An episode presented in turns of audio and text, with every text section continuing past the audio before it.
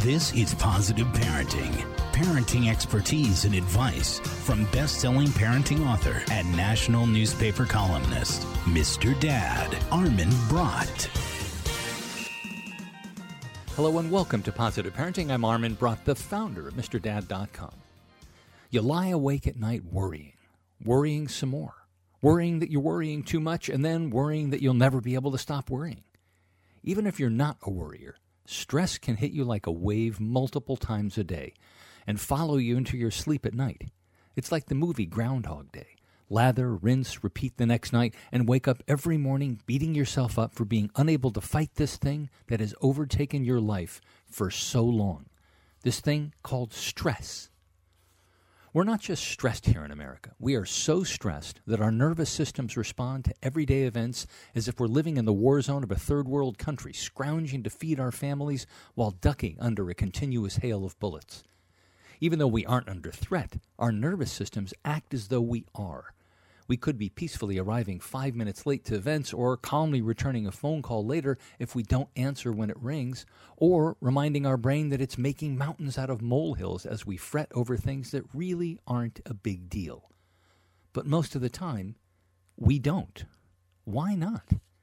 In this part of today's show, we're going to be talking with an expert on stress who's got an idea about how we can switch off the worrying and get on with our lives. I'm Armin Brott. We'll start talking about the stress switch when positive parenting continues right after this. More with Mr. Dad, Armin Brott, after this from the MrDad.com radio network.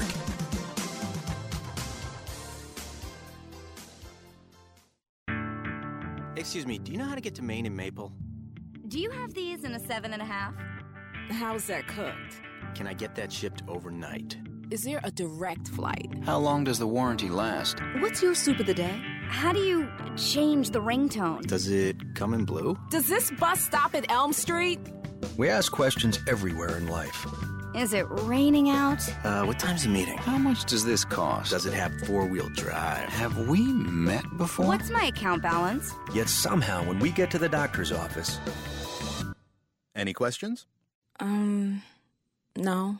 We clam up. Ask questions. What is this test for? Are there any side effects? When do I get my results? Questions lead to better healthcare. Go to ahrq.gov for a list of 10 questions everyone should know. Questions are the answer. Public service announcement brought to you by the U.S. Department of Health and Human Services and the Ad Council. Welcome back to Positive Parenting. I'm Armin Brott, and my guest for this part of today's show is Amy Serin, who's the author of The Stress Switch The Truth About Stress and How to Short Circuit It. Amy, thanks for joining us. Thank you so much for having me. I think we need to start with some basics here. What is stress, and what's the problem with it? So I love that we're starting with basics because stress is very misunderstood. I think and so. Stress, it, totally is. We're way overcomplicating it. I'm a neuropsychologist, and everyone is misunderstanding stress. They think stress is something that happens to you, and it's actually your body's moment to moment reaction to a trigger. And a trigger could be a loud sound or a thought or a pain sensation from your body or seeing somebody that you've just had a fight with. So any kind of sensory trigger can set off your stress switch. And if you think about it in those simple terms, then we can actually apply the correct things to lower stress and keep ourselves healthier and happier. And stress just by itself, though, is not necessarily a bad thing. I mean, if you're running away from a lion, or if there's a car about to hop up the curb and get you, that stress is going to save your life, right? It, it's when it, it when it lasts for long periods of time that's when we have problems. Right. Ideally, we want to go into fight or flight. We want our stress switches to be 10 because uh, in those situations where we really have to fight or flee, you know, for our lives. Um, but in modern day society, um, most of us aren't going through that on a daily basis, but our nervous systems are still reacting as though we are. And so, if we can keep our stress switches low when it's not necessary that they be high, then we have a much better life. Um, we have better health. Uh, we're more present for our relationships, and everything is, is much improved. And tell us a little bit about the stress as it applies to parenting. I mean, there there's so many different places where there can be stress. I mean, there's the stress of getting the kids ready in the morning, and but there's also the kids' stress about being hassled to get ready in the morning. And how how what, what are some common areas that parents are likely to encounter stress or have to deal with it? Yeah, certainly, you know, just the added um, schedule and running kids around can add a lot of stress, a lot of time pressure, a lot of overwhelm. And I think the main thing that parents come to me with is they, they mismanage their kids' stress. So when a kid is tantruming, when their stress switches on high, or they're basically in fight or flight, people, teachers, or parents will try to reason with the kids. And you have to think of your stress as a scale of zero to 10. And if the stress is higher than a six or a seven, the actual areas of the brain that process language are shutting down. And so you cannot reason with a child or an adult who is too stressed out. And so you need a neuroscience hack to kind of bring that stress down. So you can infuse humor in that moment. Fake farting works for little ch- children or doing something hilarious. That will create a pattern interrupt and they'll come out of fight or flight and then be able to reset and listen to what you have to say or do what they're supposed to do. Um, and then in older kids, we want to not try to um, talk them out of their stress. So stress is a nervous system reaction, but parents are typically trying to use language and reasoning to bring them down. And it doesn't work on adults, so you know why should it work on kids? So my book talks about some of the the neuroscience hacks that you can use that are in the moment that can bring people's stress levels down, and then we can kind of go about our day. Well, give us an example of one of those a situation and a, a better way to handle things than what we are likely to do in the moment. So there's a therapy called EMDR therapy, and it uses bilateral stimulation. So there's gentle vibrations on either side of the body, and we realize that those vibrations actually instantaneously, in about 30 seconds, can reduce 62% of stress. So you can have a child who's standing there being upset. If they'll let you, you can actually tap on them side to side. It's not quite as effective as having tech devices. So we've embedded technology and technology devices now that are about $160, and you can actually just have the child hold them. They'll calm down, and then you can get back to business. Hmm. Isn't EMDR isn't EMDR eye movement, or is that the way that it started?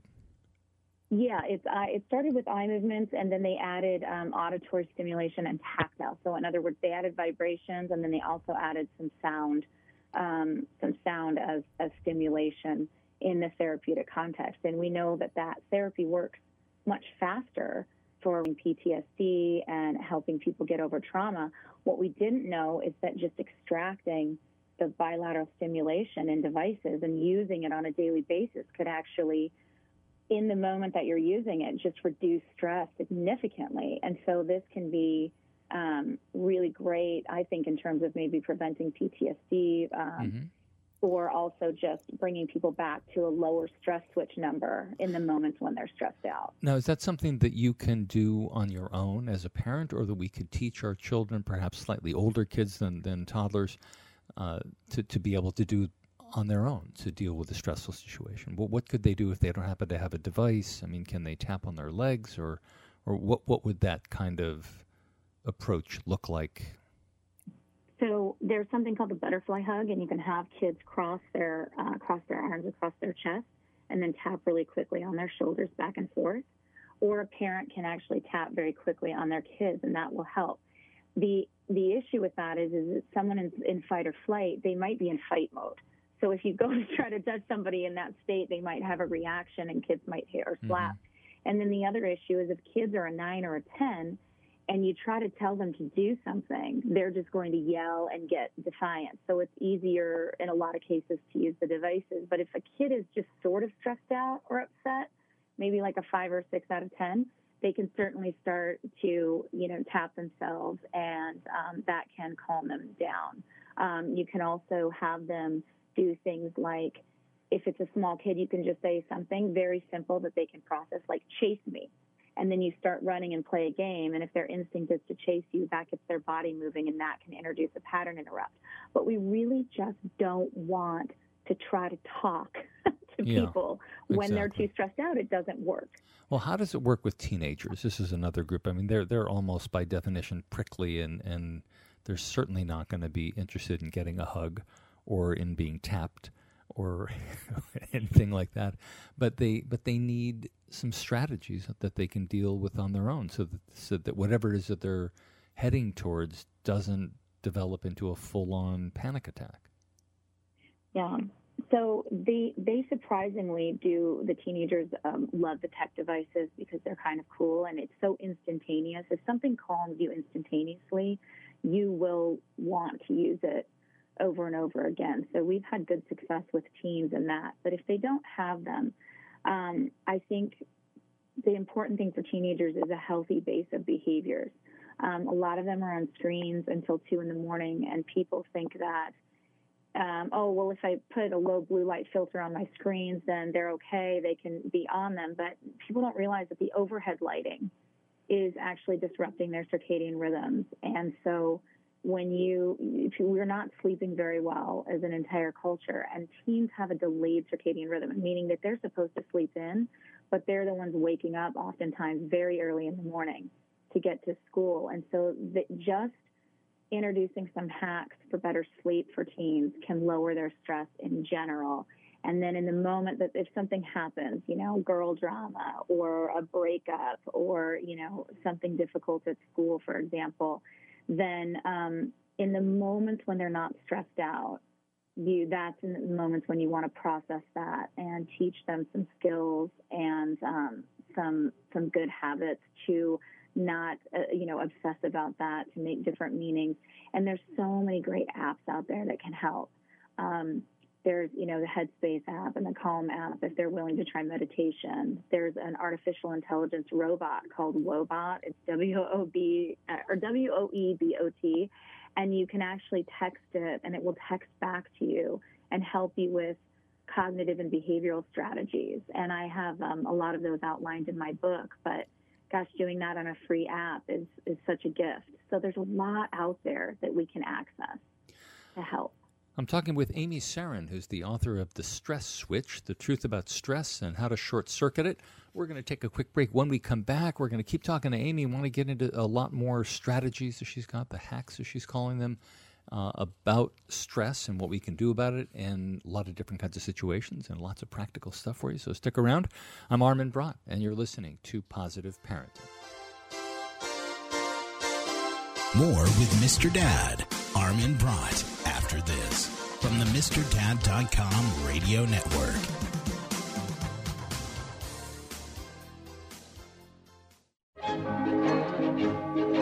Salagadoola, metricaboola, bibbidi bobbidi You must be your fairy godmother.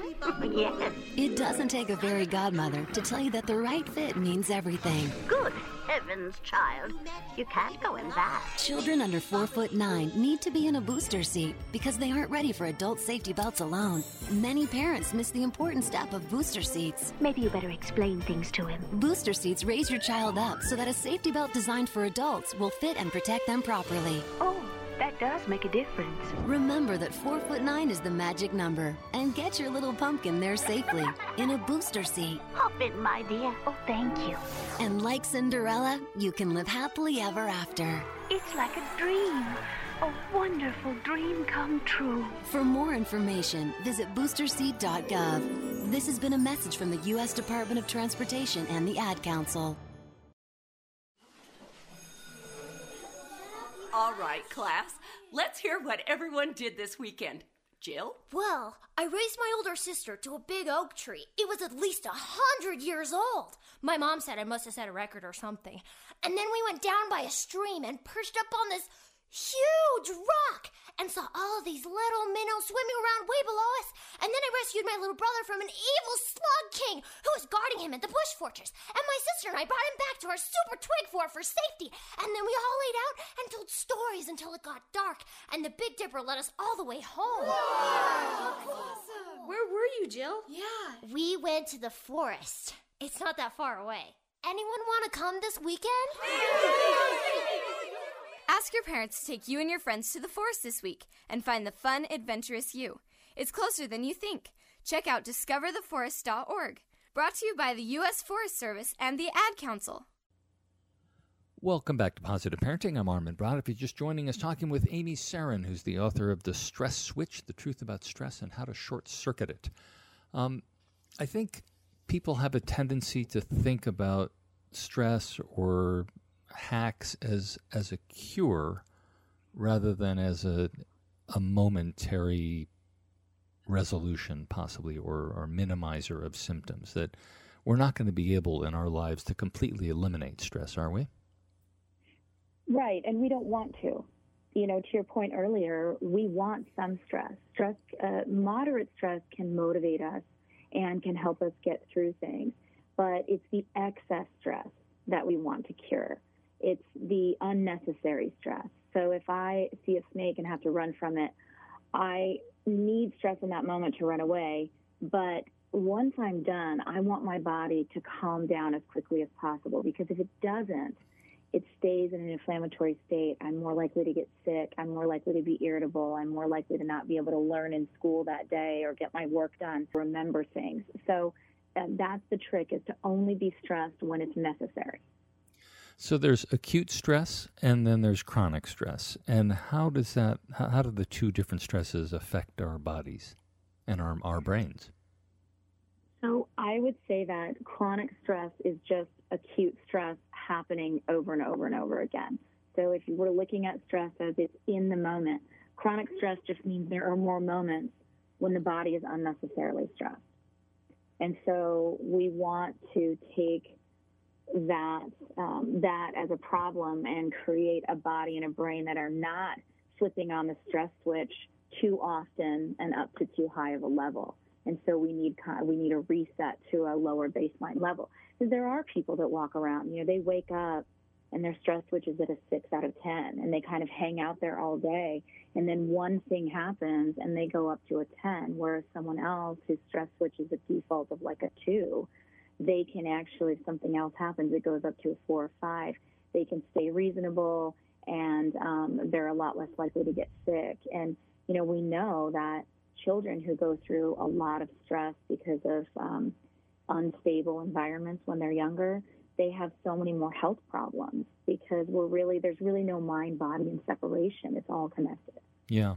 Can you give us some more hacks about how adults and kids, for that matter, that can can deal with with just nerves, for example, pre-presentation nerves or first date nerves or, or anything like that where, where you just need to be able to calm down to a point where you can be present as opposed to just torturing yourself about things you think are going to go wrong. I, always go back to the touch points, the wired device or the wireless devices, because that's just the easiest thing. And there's a new study that shows that a Brazilian adult giving a presentation it actually stabilizes their cortisol faster afterwards when they have those on. And so it may lowering stress can actually help with performance also. Um, and if you don't have something like that, then there's always kind of the tried and true, you know, visualization exercises where if you are thinking of something and your nervous system sets your stress switch on, if you can lower the stress switch while you're thinking about it, then the next time you think about it, your brain is likely to default to a lower stress switch. In other words, if I think about giving a presentation, my stress switch goes up to an eight. But I do some things to calm myself down, and I do that over time, over and over again. That is what's called desensitization. Then after that, if I think about presenting, I might only go up to a two or a three instead, and I'm more likely to have a smooth presentation and not go into full blown flight or fight fight or flight while I'm in it, that moment.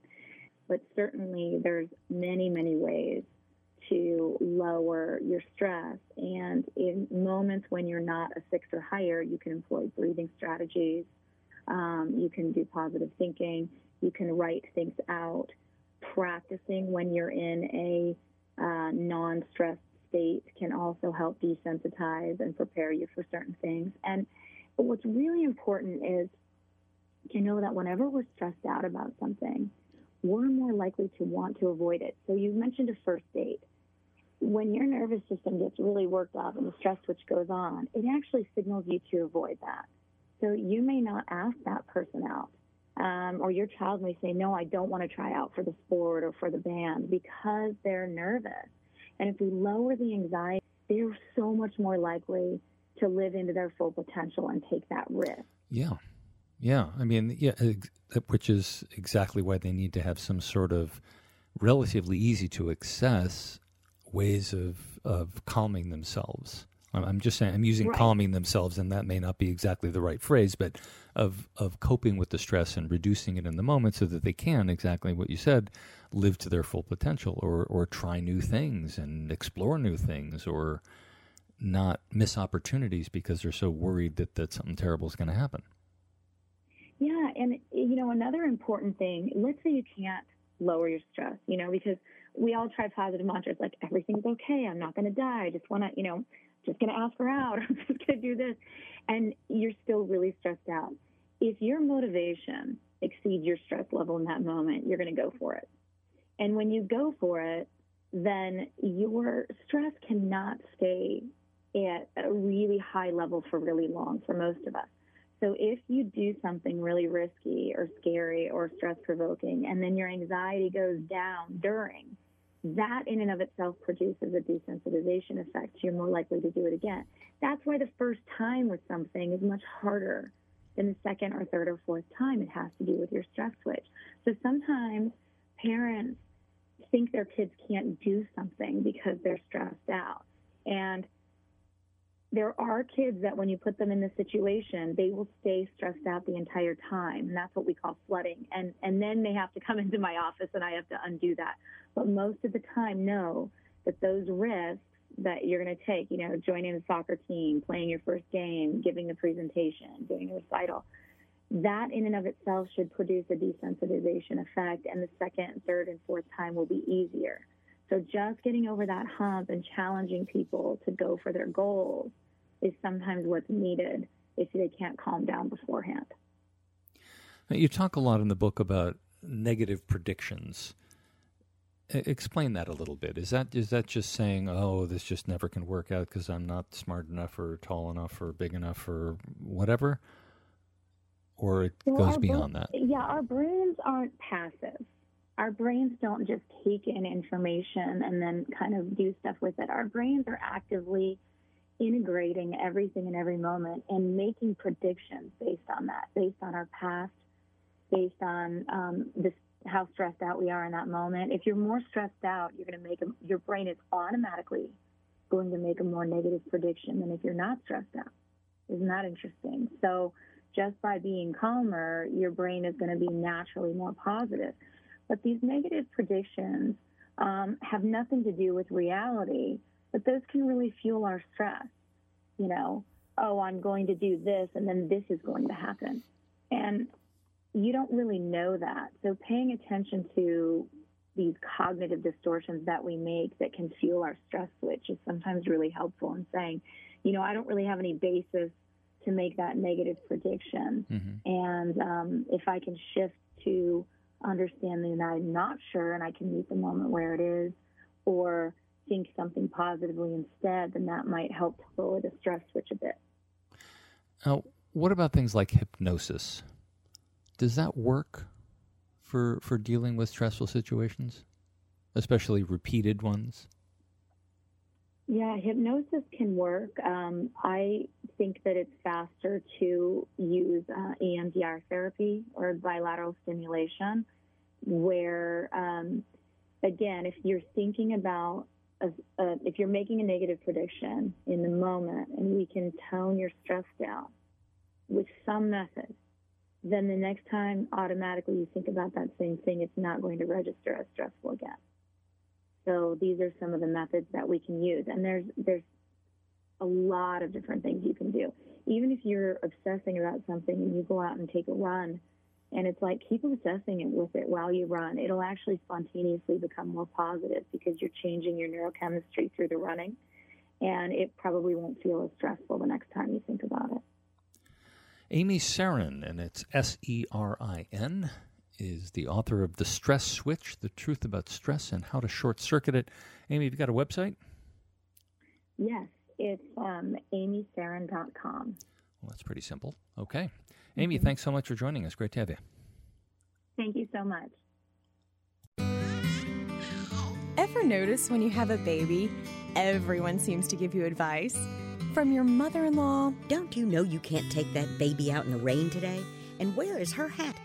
To your own parents. You should take the baby outside every day, even in the rain. To your friends. You have got to get this diaper cream. It is so much better than the one you've been using. When it comes to the important stuff, like immunizations and protecting my baby's health, I trust my baby's doctor. She really listens to my questions about shots, she gives me great information, and she works with me to make sure my baby gets protected. And that's something even my mother in law can agree with. Honey, I totally support you getting the baby vaccinated, but really, shouldn't you put the baby's hat back on? A message from the U.S. Department of Health and Human Services. Hey there, welcome back to Positive Parenting. I'm Armin Brott, and it's time for an Ask Mr. Dad segment.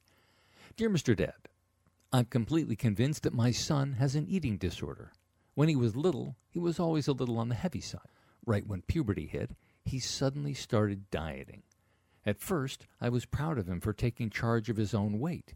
He looked really good and seemed happier with himself, but he kept right on dieting to the point that he began to look skinny. To make matters worse, he's talking about wanting to lose even more weight. Thinking our son might be really sick, my husband and I took him to our pediatrician, who said that he was fine. I asked whether our son could have an eating disorder, but the pediatrician just smirked. What should we do? Two things. First, get yourself a new pediatrician.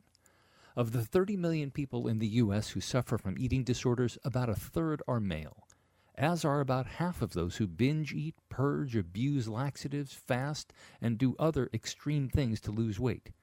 But far too many medical professionals, including your pediatrician, are too attached to the idea that girls and women are the only ones affected. Second, find a mental health professional who has experience treating eating disorders. As with pediatricians, many therapists have trouble acknowledging that boys and men can be affected. Finding the right mental health professional will be essential if your son needs extended outpatient or inpatient treatment. Most eating disorder programs and facilities don't accept males. That, of course, makes it harder for boys like your son to get the treatment they so desperately need. Third, talk to your son. He may actually realize that he's got a problem, but may be resisting asking for help because he's internalized the eating disorders are for girls message and worries that people might see him as less than masculine. While we're on the subject of conditions that most people think affect only women, I want to mention osteoporosis. We all know that being overweight increases men's risk of developing high blood pressure, diabetes, and cardiovascular problems, including heart attack and stroke. But a study recently presented at the North American Society for Radiology found that being overweight, especially if that excess fat is worn around the middle, greatly reduces men's bone strength and makes them more prone to fractures and breaks.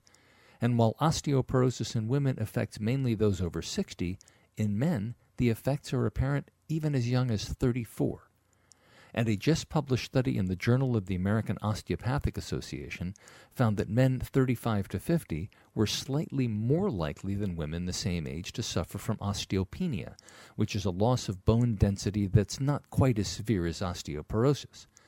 However, untreated, osteopenia can develop into osteoporosis later in life. Treatments start with lifestyle modifications, including increasing exercise and calcium intake, and reducing alcohol consumption and cigarette smoking. If you've got a comment or a suggestion or uh, anything at all for us here at Positive Parenting, please do send it to us. You can reach us through our website, MrDad.com, and we do try to answer as many emails as we possibly can.